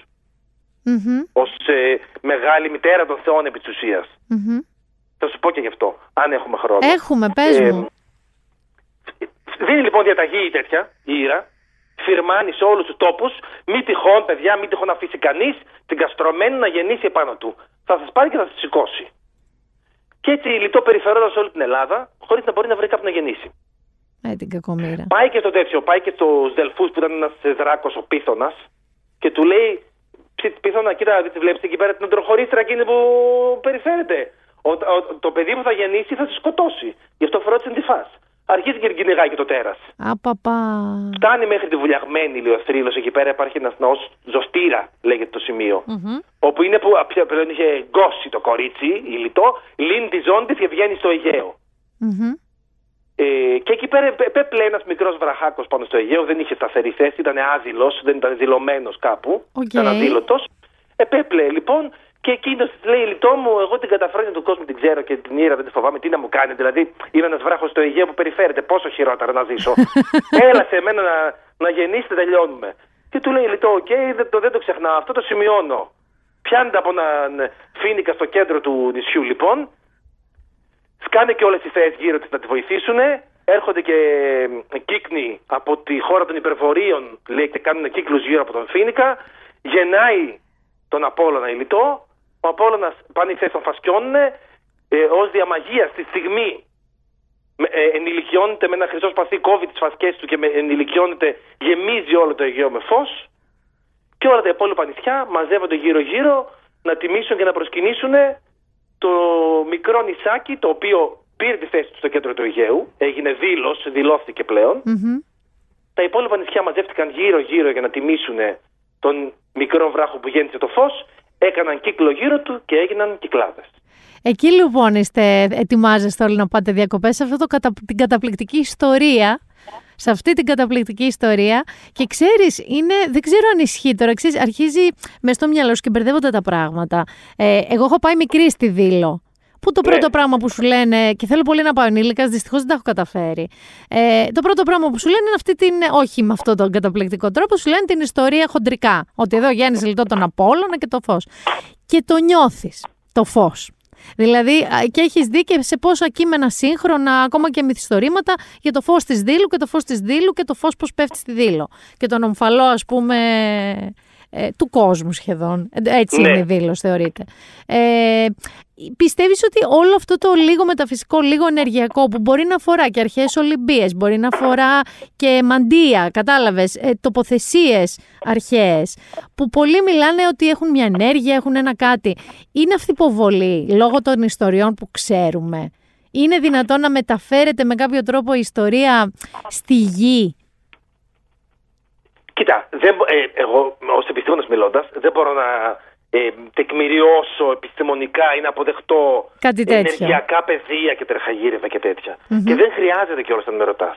Και μόνο που είναι ένα τόσο υπέροχο σημείο, ο Απόλλωνας γενικότερα το είχε με τα, με τα κομμάτια φιλέτα. Ναι, Και ναι, αυτή ναι. Είχε, είχε τη Δήλο δίπλα στη Μύκονο, τυχαίο δεν νομίζω. και είχε και τους Δελφούς δίπλα στην Αράχοβα, τυχαίο δεν νομίζω. τα Dolce καλύτερα Vita. φιλέτα είχε πάρει ο τυπάς. Δηλαδή ήταν πολύ βολεψάκια σε αυτό. Ε, το ότι προφανώς έκριναν ότι ένα τοπίο, ένα σημείο μπορεί να είναι υπέροχο που και εμείς το νιώθουμε Γιατί είναι αντικειμενικά, συνεχίζει να Ναι. είναι στο βάθος των Ναι. χρόνων. δεν είναι καθόλου παράλογο ή αφύσικο ή μεταφυσικό. Ναι, ναι, είναι πάρα ναι. πολύ φυσικό για την ακρίβεια, γιατί είναι το φυσικό μας τοπίο, ο φυσικός μας κόσμος μας, μας περιβάλλει. Και σκέψτε ότι εμείς ζούμε και λίγο πιο αποκομμένοι από τη φύση μας, ε. Πολύ. Προβιομηχανικά όλη η ανθρωπότητα ζούσε πολύ πιο εναρμονισμένα με τη φύση. Και τι φύση έχουμε κιόλας, να το πούμε και αυτό εδώ σαν χώρα. Πανέμορφη. υπέροχη. Συγκλονιστική. Εσύ, Και- ε, ναι. πότε ήταν η στιγμή που, δύο, δύο momentums δικά σου θέλω να μου πεις, πότε ήταν η στιγμή που είπες, μπορεί να πέρασες αυτή τη σχολή, κατάλαβες της αρχαιολογίας, να μην το ήθελες, δεν το ξέρω αυτό, εσύ θα μου το πεις, αλλά ποια ήταν Ναι. η στιγμή που είπες, ε, ναι είμαι αρχαιολόγος, αυτό είναι να είμαι, είμαι αρχαιολόγος. Δε- δεν είναι πέρασα τυχαία στη σχολή, το ήθελα πάρα πολύ, πολύ συνειδητά. Αυτό και πήγα στο εξωτερικό να, πα- να σπουδάσω. Πού ήσουν, Γιατί- Αγγλία ή Σκοτία, πού ήσουν. Ήμ, ήμουν Αγγλία, Αγγλία. στο Reading για πρωτοπτυχίο και στο Nottingham για μεταπτυχιακό. Γιατί με το σύστημα των Πανελληνίων δεν κρίθηκα επαρκής για να μπορέσω να σπουδάσω αρχαιολογία στην ελλαδα Ε, πετάω και τη σπόντα μου, είδες. Ναι, και καλά κάνεις. Ε, ναι. Eat this είναι, Υπουργείο Παιδείας Eat this. Ναι. Ναι, ναι. Ε, μ, και το ήθελα πάρα πολύ. Έφαγα την πρώτη φρίκη τη στιγμή που πήρα πτυχίο. Πα- του- Παναγία μου τώρα τι κάνουμε, ας πούμε, πώς δουλεύουμε. Γιατί είναι δύσκολος ο χώρος, όπως και κάθε χώρος στην Ελλάδα. Ναι, ρε, Αλλά γάμο το. εν τέλει εκεί συνειδητοποιείς πως ξέρεις κάτι, δεν μπορείς να ευελπιστείς να αγαπήσεις μια επιστήμη και να ασχολείσαι με μια επιστήμη θέλοντας τη δουλίτσα μετά απλά. Σωστό. Θα το φας το τσιβί με τον παρδόν για τα γαλλικά μου, είναι από τη Σορβόνη. ε, αλλά ναι, υπάρχουν άλλες δουλειές που είναι πιο χειρονακτικές, που δεν έχουν την πνευματική διεργασία, που δεν απαιτούν ε, μ, κάποιο πτυχίο επιστημονικό σε κάποιο θεωρητική επιστήμη. Ε, θέλει να, να, να παλέψει και λίγο για αυτό που αγαπάς.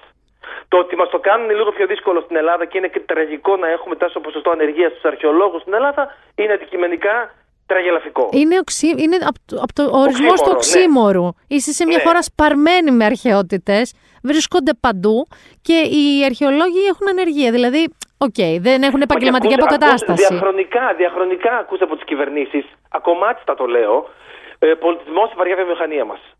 Ναι, ναι, Αλλά- βέβαια. βέβαια. Εν τέλει, ποτέ δεν γίνεται πραγματικά η βαριά βιομηχανία μας. Που το έχει κάνει η Ιταλία, να τα λέμε παιδιά με το όνομά τους τα πράγματα. βέβαια. Η Ιταλία Εννοείται. έχει πουλήσει το, το πολιτιστικό προϊόν της με ένα εξαιρετικό marketing. Και πα- ε, ε, μαζεύονται σε οριδόν από όλο τον κόσμο να πάνε να δούνε την καπέλα Sistina, την. ε, Με και την ατε- Bella Signoria, ατελείωτες την Florentina. ουρές. Ναι, δεν πάνε για την πίτσα και το μακαρόνι. Μμμ. Πάνε για το μνημεία της Ιταλίας. Σωστό.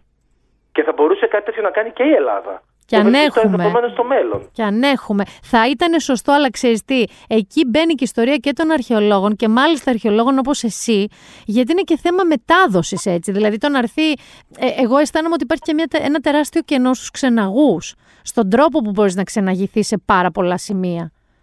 Γιατί το να πάω εγώ να Ξέρεις κάτι; τριγυρνάω σε πέτρες, κατάλαβες τι εννοώ. Και το εγώ πες, έχω διαβάσει και πέντε πράγματα στο σχολείο. Ένας Άγγλος, ένας Ιταλός, ένας Γάλλος, που βέβαια έρχονται και πιο διαβασμένοι, αλλά άστο αυτό. Είναι τελείως διαφορετικό να βρεις τρόπους, δράσει ε, να μπορούν. Εγώ θα έβλεπα ακόμα και δράσεις, δράσει, δηλαδή σαν φεστιβάλ, πώς να σου το πω. Δεν, ξέρεις τι, ε, θα γίνω λίγο σκληρός. Είναι, είναι η νοοτροπία μας. Ο Έλληνα δεν παίρνει ξαναγώ όταν πάει κάπου.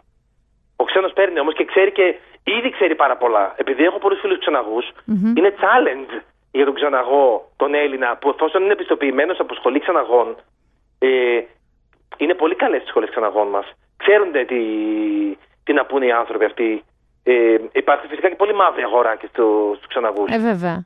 Ε, αλλά ο Έλληνας δεν ξέρει, δεν, δεν έχει την οτροπία του να πάρω να ξαναγώ ή έστω μόνος μου να προσπαθήσω να ανακαλύψω.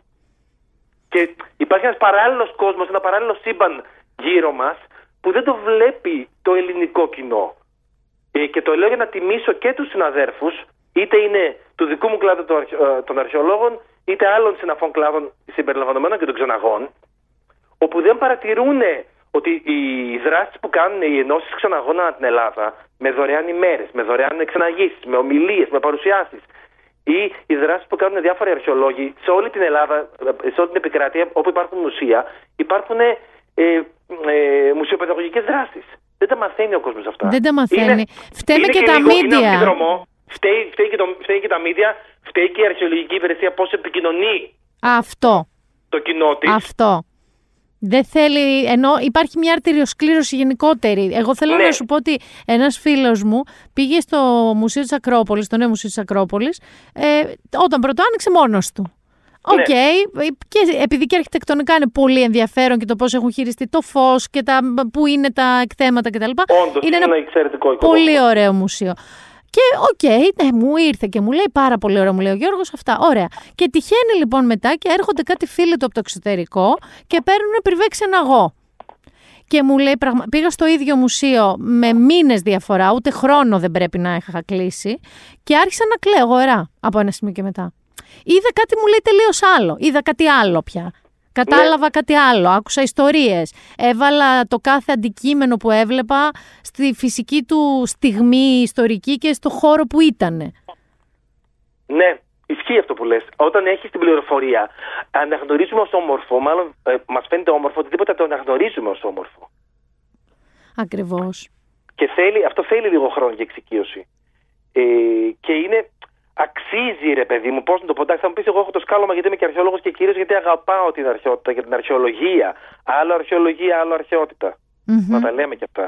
Ναι. Η αρχαιολογία είναι η επιστήμη που μελετάει το ανθρώπινο παρελθόν μέσα από τα υλικά του κατάλοιπα Μμμ. και περιλαμβάνει όλες τις φάσεις της ανθρώπινης παρουσίας στον πλανήτη. Σε όλους τους ε, χωροχρόνους.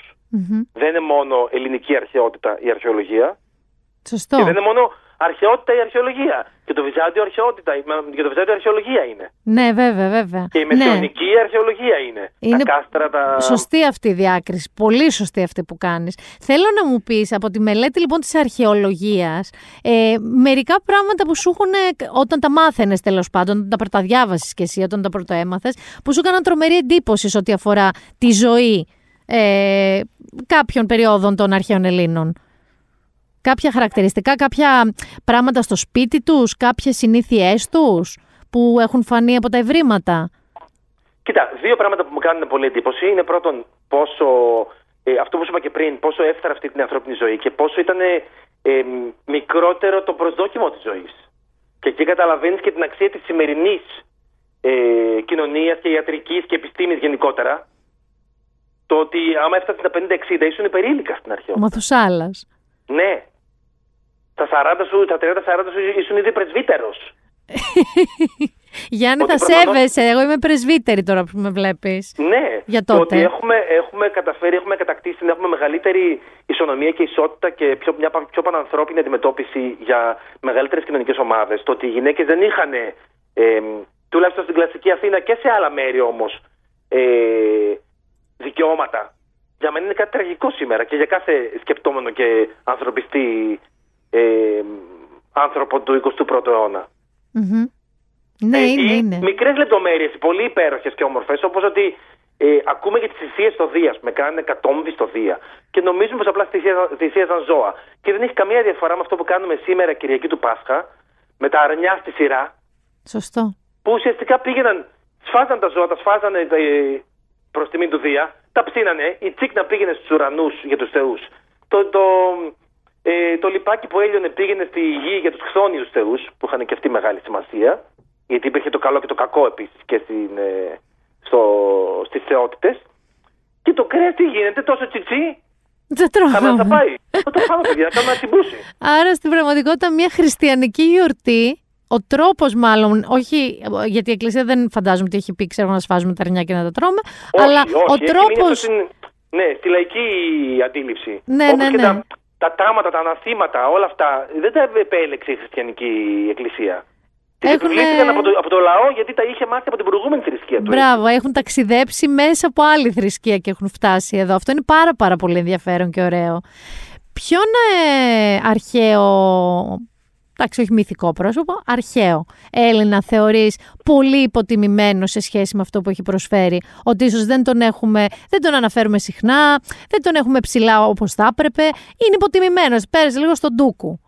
Αχ, είναι πολύ, αλλά να σου πω, κα- εγώ αυτό που έχω μεγάλη λατρεία και με εντυπωσιάζει γιατί δεν είναι απαραίτητα καλός, ούτε μόνο κακός, είναι ο Αλκιβιάδης. Αχα, Ο Αλκιβιάδης ήταν ένας τύπος που ελάχιστοι ξέρουν τι ήταν ικανός να κάνει. Σύμφωνα με την ιστορία, ήταν ε, ε, ζάπλουτος, πανέμορφος, πανέξυπνος, ικανότατος. Μεγάλωσε στην εποχή, στη χρυσή εποχή του Περικλή, ήταν και συγγενής του Περικλή κιόλας. Είχε τα πάντα. Ο τύπος κατάφερε και έπαιζε κράτη και πολιτικά συστήματα στα δάχτυλα. μμμ. Πολλές φορές φυσικά έφτασε στα όρια του να, να, και να φυλακιστεί και να εκτελεστεί και στο τέλος όντως πέθανε πάρα πολύ άδοξα. Α, αλλά παράλληλα έτσι μια τόσο μυθιστορηματική ζωή που τους είχε όλους τσίκο κάτι κάτι τσίκο και κατάφερνε εκεί που το μισούσαν οι Αθηναίοι, κατάφερε να τους κάνει να τον αγαπήσουν και να τον παρακαλάνε να γυρίσει για να τους σώσει. Μμμ. Κατάφερε να πάει στη Σπάρτη κατά τη διάρκεια του Πελοποννησιακού πολέμου, ο μεγαλύτερος εμφύλιος που είχε γίνει στην αρχαιότητα. 27 χρόνια η Αθήνα με τη Σπάρτη μάλλον και παράλληλα όλος ο υπόλοιπος ελληνικός κόσμος έπρεπε να πάρει θέση. Ναι, ναι, ναι, ναι, βέβαια, με Ήταν τους δύο μένει με μεγάλα τους δε. στρατόπεδα.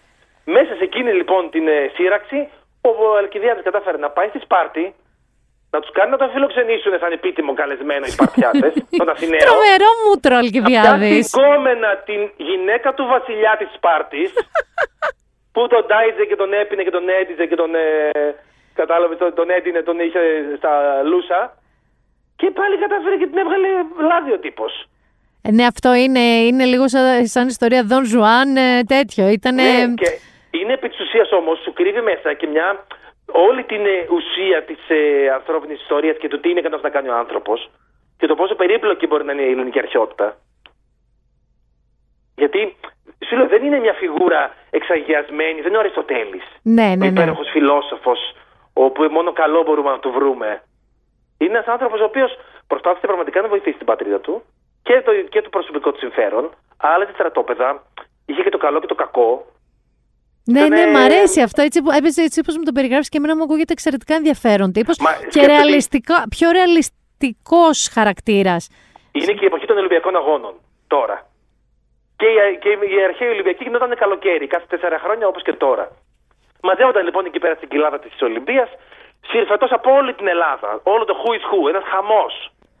Και φυσικά ε, φαντάσου όλη εκείνη την παιδιάδα που τη βλέπεις τώρα με αρχαία μνημεία έτσι και μέσα στα δέντρα ωραία και γλυκά. Φαντάσου με μια τρελή οχλαγωγή, με σκηνές, με πάγκους. Ε, ε, άλλοι να μαγειρεύουν για να τρώνε ξέρω, fast food. οι- Woodstock οι είναι αυτό, επισκέπτες. Glastonbury. Woodstock, τελείως, ναι, ένα Woodstock, ένα Burning Man στην, ε, που ναι, είναι στο μπράβο στο. Νεβάδα. Ναι, ναι.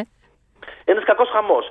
Και φυσικά όλοι μένανε ο- υπό την ποδόση που βρήκανε. Ε, ο Αλκιβιάδη είχε καταφέρει να βρει χορηγούς και του είχαν σκηνές τεράστιες. Φανταστικός. Τύπου ο Μαρ Καντάφη τώρα μιλάμε. Ε, μόνο κλιματισμό που δεν είχε μέσα. Ε, να, να ζει, με- άλλο στο, να, να έχει χορηγό άλλο για το κρασί, άλλο για τα φαγητά, άλλο για τη σκηνή, άλλο για τα άλογα. Ε, Μορφάρα ο τύπος. Ναι, ναι, ναι, όντως, όντως, όντως. Και ο πιο υπερτιμημένος που λίγο του παραέχουμε δώσει αέρα στην ιστορία μέσα. Αλλά εντάξει, δεν ήταν και τόσο φοβερός τύπος. Αχ, τι είναι, ο Πλάτωνας νομίζω. Για πες. Όσο εντύπωση και να σου κάνει. Θεωρώ πως ε, ο Πλάτωνας έπαιξε πάρα πολύ με την, με την περσόνα του, του, του Σοκράτη. Χάνουμε λίγο δηλαδή κάπου στην ιστορία πού τελειώνει ο Σοκράτης και πού ξεκινάει ο Πλάτωνας. Γιατί το, το μεγαλύτερο ποσοστό η, της γνώσης που έχουμε για τον Σοκράτη το ξέρουμε μέσα από τον Πλάτωνα. Που Ναι. ήταν ο, ο μαθητής του ο πιο επιτυχημένος και διάσημος και αν σκεφτείς ουσιαστικά έγραφε μυθιστορήματα. Και έχουμε Ναι. και sequel. Είναι η J.K. Rowling της αρχαιότητας ο Πλάτωνας. Γιατί έγραφε, έχει ένα μυθιστόρημα που- με διάλογο ε, πριν τη δίκη. Ένα μυθιστόρημα η δίκη του Σοκράτη. Ένα μυθιστόρημα αμέσως με τη δίκη. Ένα μυθιστόρημα ε, το τέλος του Σοκράτη. Με τη φυλακή. Γενικά πήρε Είχε το και Σοκράτη, sequel. πήρε το. Ναι, ναι, ναι. Και τον πήγε. Και θεωρώ ότι σε κάποια φάση λοιπόν, ενώ είχε πολύ ωραία φιλοσοφία και την ανέπτυξε πάρα πολύ ο Πλάτωνας, στο τέλος στην πολιτεία του αυτό που περιγράφει είναι και λίγο ορι- οριακά φασιστικό. Δηλαδή, οι φιλόσοφοι θα έχουμε το πάνω χέρι, θα έχουμε και μια κάστα για πολεμιστές να μας προφυλάσσουν και οι υπόλοιποι απλοί εργάτες, παιδιά. Ναι.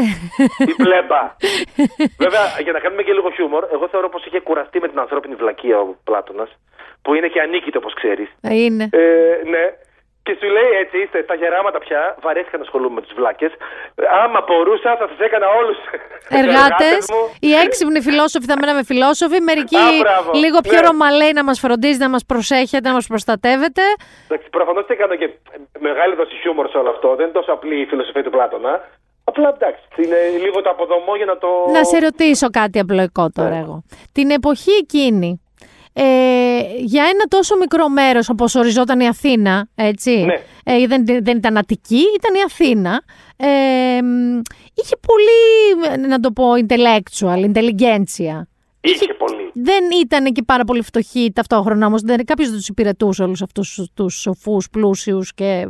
Συνήθως ήταν και τα δύο. Λίγοι ήταν ε, πολύ φτωχοί και πολύ φιλόσοφοι. Μήνα μου, μήνα μου, μην ξε- ξεχνάμε κάτι, πολύ συχνά το ξεχνάμε. Ήταν δουλοκτητική κοινωνία η αρχαία ελληνική κοινωνία. Μμμ. Το εργατικό δυναμικό ήταν από μετίκου, δηλαδή από κατοίκους Έλληνες άλλων περιοχών Μμμ. και είχε και πάρα πολλούς δούλους. Το οποίο είναι μεγάλη συζήτηση η δουλεία στην αρχαιότητα. Δούλος με δούλο έχει μεγάλη διαφορά. Άλλο να είσαι δούλος στο σπίτι του Περικλή, που ήσουν απλά ένας υπάλληλος και καλοπέραση είχε και το μισθός τον είχε και ήσουν και το υπάλληλος του αφεντικού και όλα όλη τη πόλη. Σωστό. Και δεν σου κουνιόταν και κανείς. Και άλλο να είσαι δούλος στα ορυχεία του Λαβρίου, που από μικρά παιδάκια πέθαναν μες στα σπήλαια για να μπορέσουν να βγάλουν το ασίμι με το οποίο πουλούσε η αρχαία Αθήνα. Μμμ. Και έχουν βρεθεί μέχρι και αλυσοδεμένοι σκελετοί μες στις από την αρχαιότητα ακόμα. Όντως.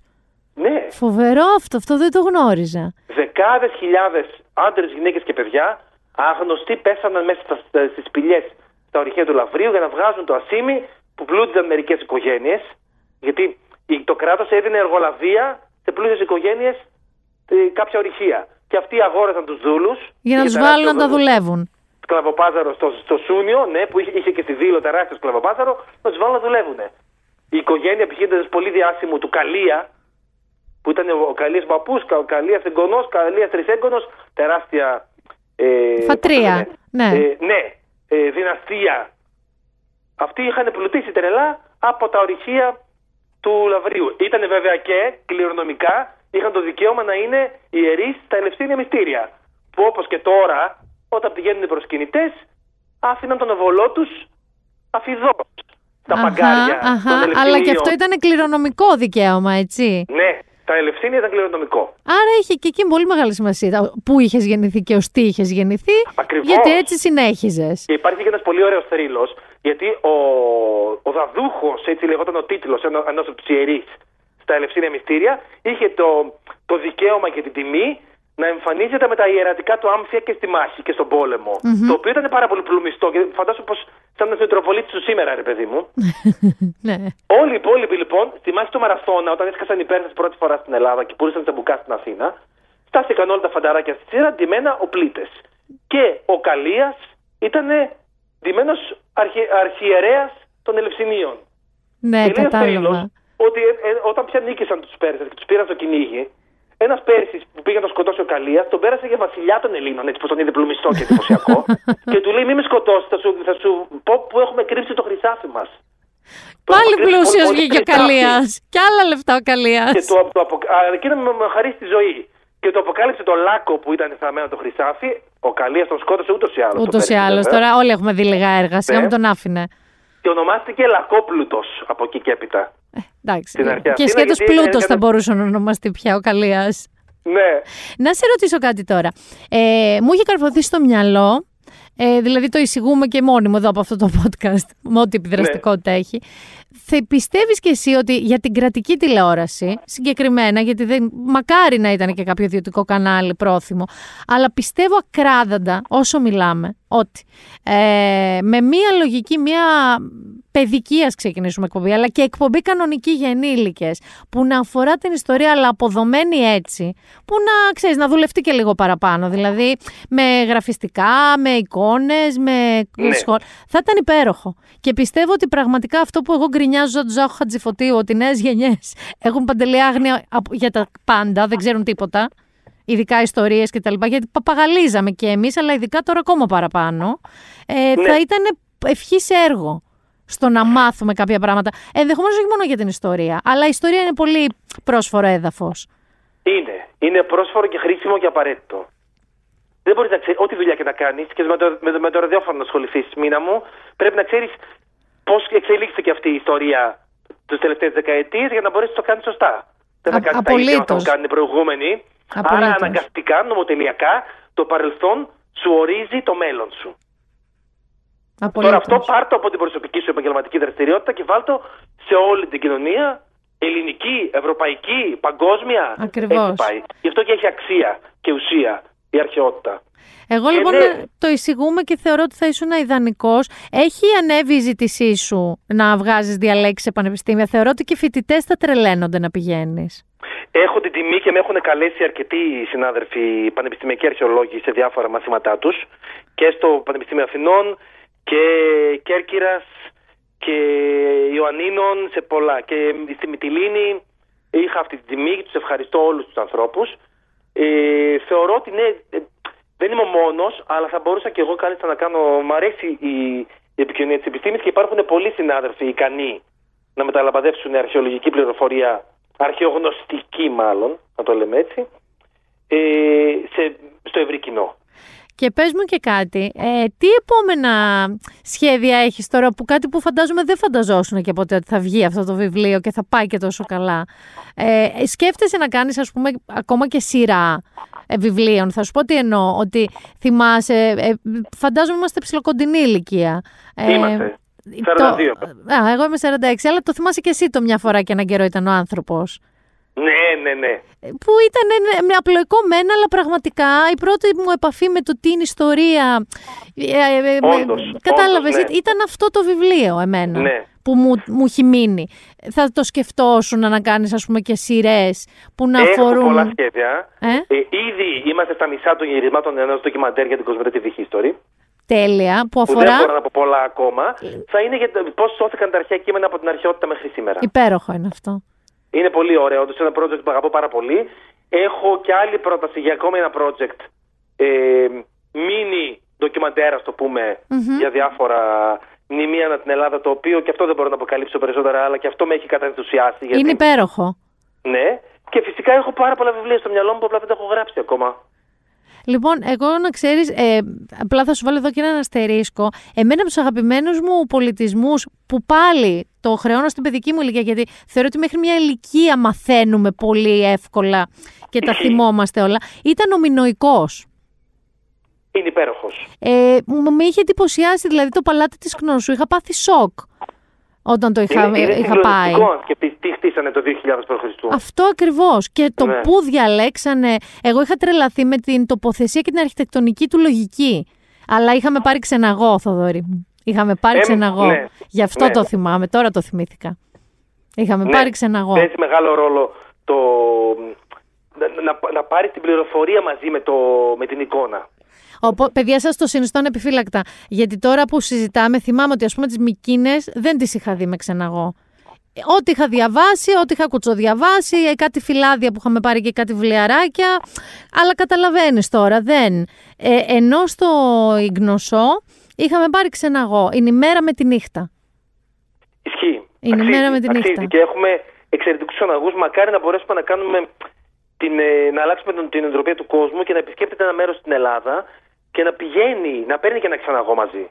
Μα έτσι, έτσι ακριβώς. Αρχικά πρέπει να πείσουμε τον κόσμο να πηγαίνει στα μνημεία. Ναι, ρε, Πας εσύ. διακοπές σε ένα νησάκι. Σε κάθε νησάκι, σε όλη την Ελλάδα, σε όλο το Αιγαίο και Ιόνιο, θα έχει ένα κάστρο, ένα αρχαίο ναό, ένα μνημείο, ένα κάτι. Πήγαινε βόλτα με τα παιδιά σου. Ναι. Γι' αυτό πρέπει να βάλουμε στο. ε, πάντα μιλάμε και ευλόγως μιλάμε για τα παιδιά. Να μεταδώσουμε τα παιδιά την πληροφορία. Αλλά παρατηρήσω ότι παρότι από την εποχή μας ακόμα, ότι ήμασταν εμείς πολύ παιδαρέλια, υπήρχε αυτή η διάδοση πληροφορίας στην παιδική ηλικία. Αλλά βλέπεις ότι λίγοι την κρατήσαμε και ως ενήλικες, γιατί αντιμετωπίζουμε την αρχαιογνωσία και την αρχαιότητα ως κάτι που είναι για παιδιά. Αν βάλουμε και τους ενήλικες στο παιχνίδι, θα σπάσει ο φαύλος Υπέροχο είναι αυτό, ρε, εσύ. Μα ο ενήλικας είναι το βασικότερο να πάρει το σύγχρονο ενήλικα του 2021, έναν 20 τριαντάρι, σαραντάρι και να του δείξεις πώς ζούσε ο σαραντάρης γέρος τότε βέβαια ε, την εποχή εκείνη ακριβώς, την καθημερινότητά του, σε τι έτρωγε, πώς έπινε, τι πίστευε, πώς λάτρευε, όλο, τι διάβαζε. Ναι. Και είναι πάρα πολύ απολαυστικό ρε, είναι, είναι υπέροχη η επιστήμη αυτή, είναι τόσο ταξιδιάρικη και σου τροφοδοτεί τη φαντασία. Είναι Μα, μαγικό το ε, ταξίδι στο χώρο χρόνο. Σου θυμίζω, δεν ξέρω αν το πήρες πρέφα, το Assassin's Creed. Ναι, που ήταν. Πάρα πολύ καλή δουλειά. Ήταν φανταστικό. Οι ναι. άνθρωποι είχαν κάνει μελέτη, όχι αστεία. Δηλαδή δεν είχαν, είχαν και ανακρίβειε. Όντως μελέτη είχαν κάνει. Και παρότι είχε μη, πάρα πολύ μικρές. Ε, πάρα πολύ μικρά λάθη που θα μπορούσα να δω εγώ, ή δικές τους συμπλήρωσαν τα κενά όπως έκριναν οι ίδιοι. Ναι, ναι, την ιστορία, βέβαια, βέβαια. Αλλά αμεληταίο το κακό αυτό. Πολύ, πολύ αμεληταίο. Μπροστά στο μεγαλείο του τι στήσαν αυτοί οι άνθρωποι. Παιδί μου, σύντροφός μου που το έπαιζε, ε, σταμάτηγε κάθε τρεις και λίγο ενθουσιασμένος, γιατί είχαν και διάφορους ε, ύμνους ψαλμοδίες που τραγουδούσαν τότε κτλ. Και, και σταμάτηγε ενθουσιασμένος και μου έλεγε Ρε, εσύ δεν το ήξερα αυτό, γι' αυτό, γι' αυτό. Και το ανακάλυψε παίζοντας Assassin's Creed, έτσι.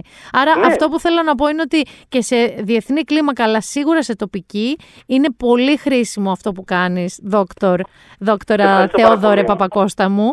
Ε, και πραγματικά χάρηκα πολύ που μιλήσαμε. Κι εγώ. Ε, όταν, κουβέντα. όταν κατέβεις σε Αθήνα, θέλω πάρα, πάρα πολύ να σε γνωρίσω και από κοντά και να μου υπογράψεις το βιβλίο. Υπέροχα, ε, σύμφωνη. Και εγώ υπόσχομαι ότι εγώ θα κάνω backup οτιδήποτε project και να κάνεις, γιατί πιστεύω πάρα πάρα πολύ ότι πρέπει να εξελίσσουμε το πώς επικοινωνούμε τις επιστήμες στον κόσμο όσο ο κόσμος εξελίσσεται. Και ενδεχομένως ξεχνάει και ευκολότερα. Ναι, όντως. Πρέπει σε κάθε γενιά και, και οι ίδιοι εμείς σε κάθε ηλικία που αλλάζουμε να φρεσκάρουμε την πληροφορία. Ό,τι και να μας μάθουν μήνα μου, ό,τι και να μας μάθουν σε παιδική ηλικία, με όσο φάνταστο τρόπο και να μας το κάνουν, μια πληροφορία, αν δεν την ανανεώσεις την ηλική ζωή σου, θα τη χάσεις. Απολύτως σωστό. Ναι. Απολύτως. Σε ευχαριστώ πάρα πολύ. Σου εύχομαι καλό καλοκαίρι. Δεν ξέρω αν θα πας σε κάποιο από τα νησάκια που μαζεύτηκαν γύρω από τη Δήλο. Δεν θα ε... πάω σε νησάκια, θα πάω όμως σε πολλούς αρχαιολογικούς χώρους γιατί θέλω να έχω υλικό για να μεταδώσω παραπάνω στο κοινό που ακολουθεί το αρχαίο storyteller και θέλω να, να δώσω πολύ πράγμα παραπάνω. Θα σε περιμένουμε λοιπόν. Εμείς από κάποιο νησάκι των κυκλάδων. Υπέροχα. Σε φιλό. Φιλάκια πολλά. Γεια. Αυτό ήταν παιδάκια για. Όχι για φέτος, ρε παιδί μου, γιατί. Γιατί όλοι νομίζουμε ότι ξέρεις, με το που τελειώνει η χρονιά μαζί με τη δουλειά για καλοκαίρι. Για αυτό το καλοκαίρι, τέλος για τη σεζόν, αυτό ήταν. Ε, θα τα ξαναπούμε πια με το νέο έτος που ορίζεται κανονικά το Σεπτέμβριο. Αχταρμάς. Ε, θέλω να περάσετε καλά, να μείνετε πάρα πάρα πολύ σε δροσερή αυτές τις μέρες που δεν θα μιλάμε, να σας προσέχετε, να εμβολιαστείτε όσοι το έχετε στο πλάνο και όσοι είστε διστακτικοί, ξανασκεφτείτε το. Ακόμα και εμβολιασμένοι να προσέχετε με τη μασκούλα σας, να προσέχετε το, τον πολύ συνοστισμό Αφήστε τον και φέτος, δεν πειράζει βραδερφέ. Να διαβάζετε, φυσικά εννοείται και το βιβλίο ε, του Θοδωρή που μιλήσαμε τόση ώρα, αλλά γενικά να διαβάζετε, να ξεκουραστείτε, θα το χρειαστούμε. Δεν θέλω να είμαι Κασάνδρα, αλλά δεν ξέρω, δεν θα είναι πολύ εύκολο νομίζω το φθινόπωρο. Τι λες Γιάννη εσύ; Λες μέχρι τότε να έχουμε εξομαλυνθεί όλα. Το πετύχουμε σαν τη Μύκονο, πάλι στα κόκκινα είναι η Μύκονος, ε, by the way. Λοιπόν, θα σας φιλήσω, θα σας χαιρετήσω. Δεν ξέρω αν θα πετύχω κανένα από εσάς στα μέρη που θα πάω εγώ, εκεί κάτω από κάνα αλμυρίκι. Αν, πετύχε, αν πετυχεθούμε να έρθετε να μου μιλήσετε, χαίρομαι πάρα πολύ να μου μιλάτε και να μου λέτε πράγματα που σας άρεσαν ή δεν σας άρεσαν στα podcast μας. Και αυτό. Τα λέμε πιο μαυρισμένοι, πιο ξεκούραστοι, πιο ήρεμοι, λιγότερο έξαλλοι και ελπίζω χωρίς lockdown, παιδιά. Τα λέμε από φθινόπωρο πάλι. Μίνα Μπυράκου, been there, done that, over and out.